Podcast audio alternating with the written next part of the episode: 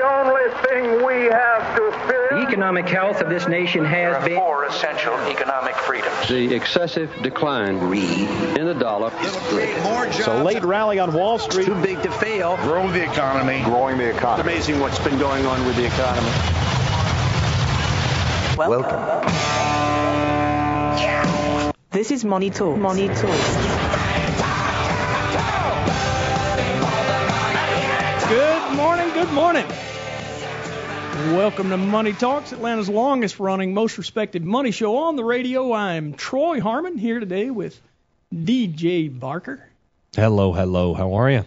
Doing Good good. morning.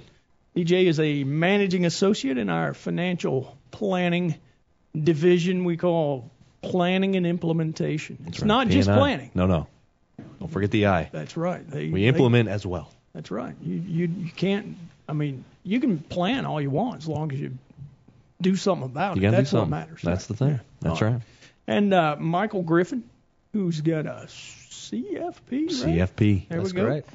Uh, he also is a financial planner in our financial planning division, P&I. Um, that's not really the the role they call it. You guys got all kind of names for folks in that division, and I'll be honest with you, I can't quite follow them along. You'd be an associate, right? That is correct, Troy. Yeah, an associate.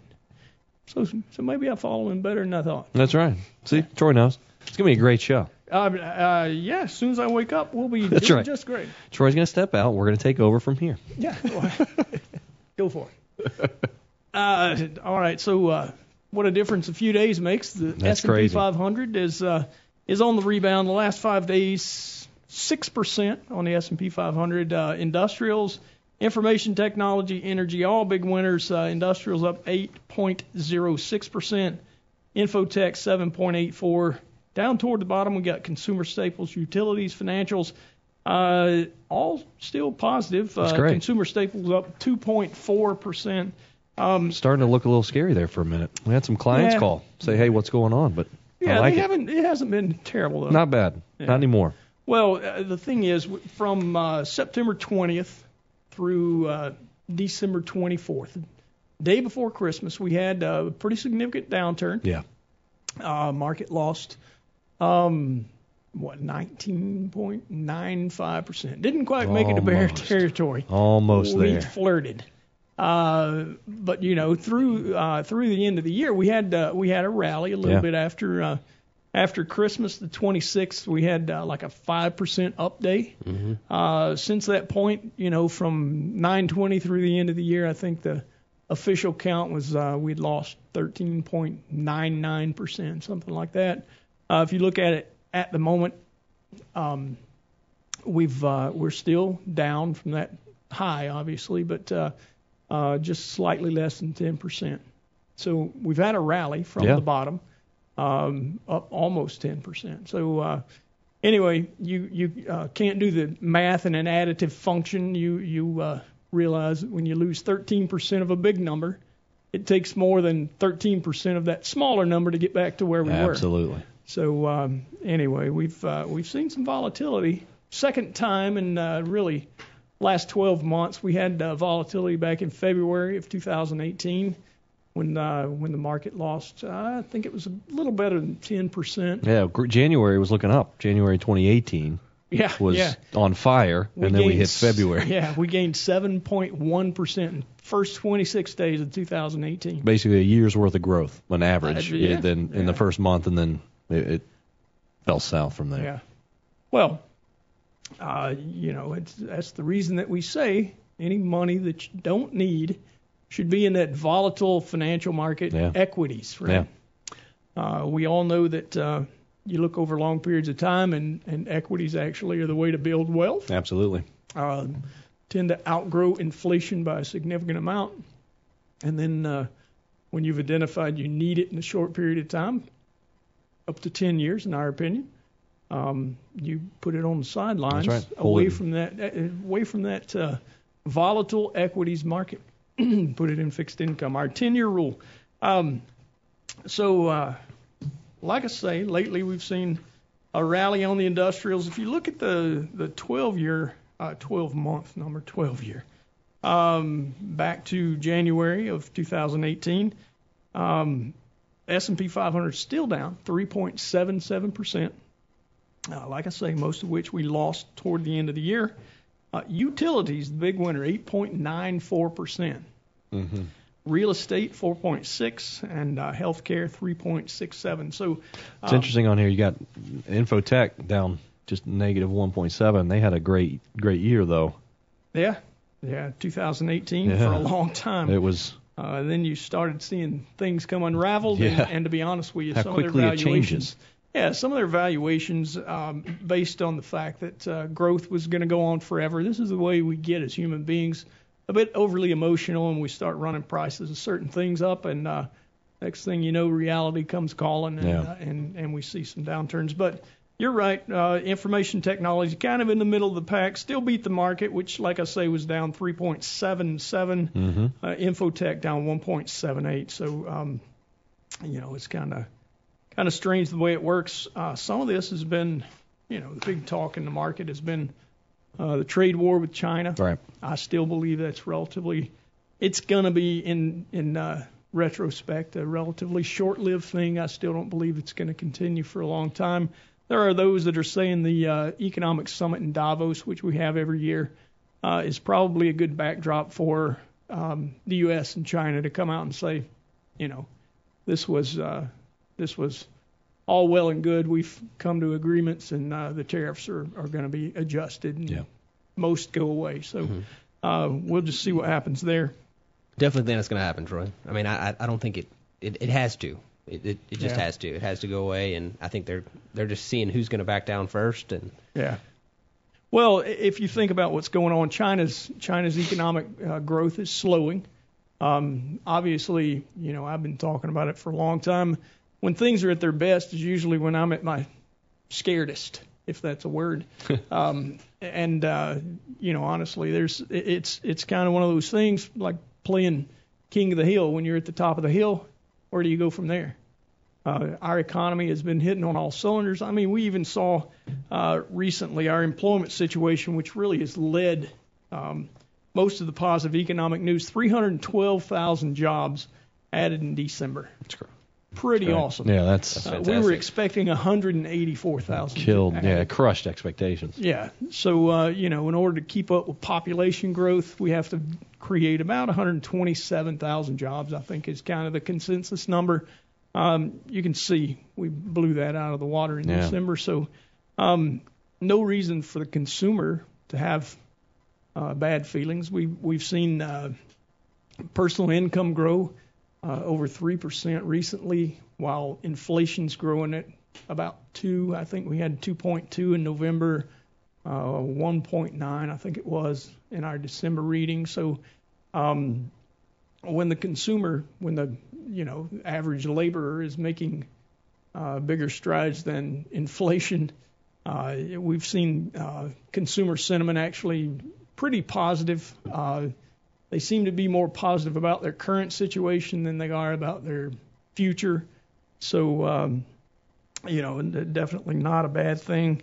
Uh, manufacturing slowing down just a smidge. Um, we had uh, uh, November numbers at 60.7 out of, you know, we anything above 50 is considered expansionary. Uh, fell to 57.6 in uh, in December.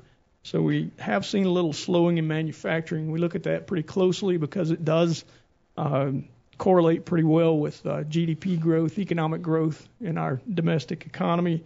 Uh, mortgage applications after the end of the year, which you know December is a terrible, terrible period usually for uh, new home buying and uh, refinancing and that sort of thing. We did see a, a significant uptick. Um, Rates fell just a just a bit on those, right? yeah, um, you talk about rates. To be honest with you, that's the scariest part of everything right now going on with me. Uh, if you ask me, we got the Treasury um, one year is uh, got a, a higher yield than the two year. Got a higher yield than the three year, the four year, and the five year. We've got inversion, Oh, in, like in the middle of the of the yield curve. Um, when you go to the one year, 2.68 percent. Uh, let's back up. 2.58 percent. Um, the two-year 2.56. It's slight inversion 2.546 on the three-year, 2.561 on the five-year. Um, anytime we start seeing that inversion where the short maturities Yeah. are yielding more than the longer term, uh, we start worrying about What's signs of inflation, uh, Yeah. signs of uh, recession, actually. So um, usually we wait for the 10 and the two year. Uh, when the two year is higher, is yielding uh, a higher amount than the 10 year, then uh, we really get worried. But there is uh, Starting to see a little. yeah. If I look at this yield curve and take it back to June of 2006, the shape is almost identical. Wow. Uh, the difference is there was 2.4% more almost across the board uh, in that yield curve back in 06 than we have today. So yields are much lower, and we're seeing inversion. I mean, Okay. Troy, do you think that inversion is going to continue? Do you think that the two is going to get higher than the ten? Well, I'll be honest with you. I think most of it uh, has to do with the management by the Fed of interest rates, and uh, the Fed raises interest rates generally to uh, to keep inflation in check and to make sure that we've got kind of a balance between inflation being relatively low and us having uh, reasonable economic growth, right? Right, and they've And- already and they've already talked a little bit about you know not raising them quite as much next year, correct? Right, and uh, there was a debate. I mean, Donald Trump came out was tweeting and sending all kind of messages early in December saying that uh, Jerome Powell, our Fed chairman, should not raise interest rates in Yeah. December, but he did it anyway. We talked about that on the show. We were a little We concerned did. with. We did.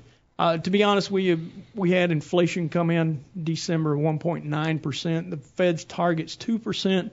Uh, even the PCE deflator that they use uh, came in and showed us that we had 1.8 percent in inflation. So inflation wasn't major, and employment was absolutely awesome. We did have a tick up in employment uh, in December from 3.7% to 3.9%, but that was based on the fact that we had an expansion in the labor participation rate. More people are actually in the job market.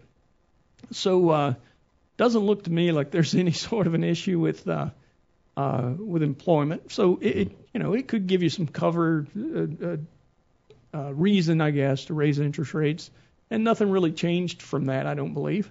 Um, but it just seemed kind of pointless. It didn't seem like there was any reason to raise interest rates, and yet we got one anyway. Uh, the options market was telling us 70% probability that we would get an interest rate increase. So um, that's kind of the way that I went into December saying, yeah, we're going to get one, but we don't necessarily need it.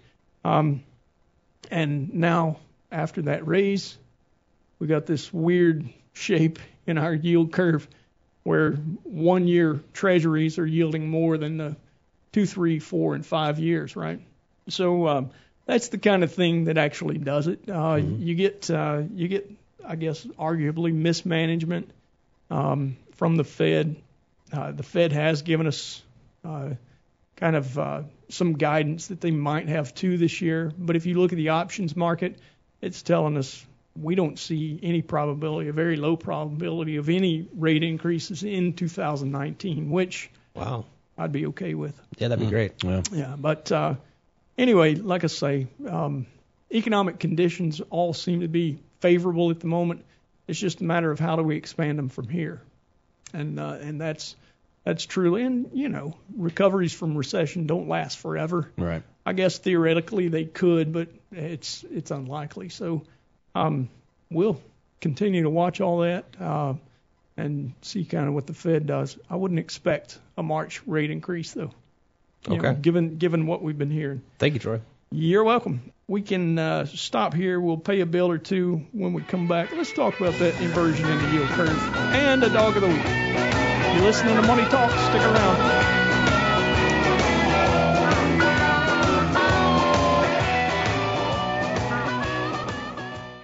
All material presented is compiled from sources believed to be reliable and current, but accuracy cannot be guaranteed.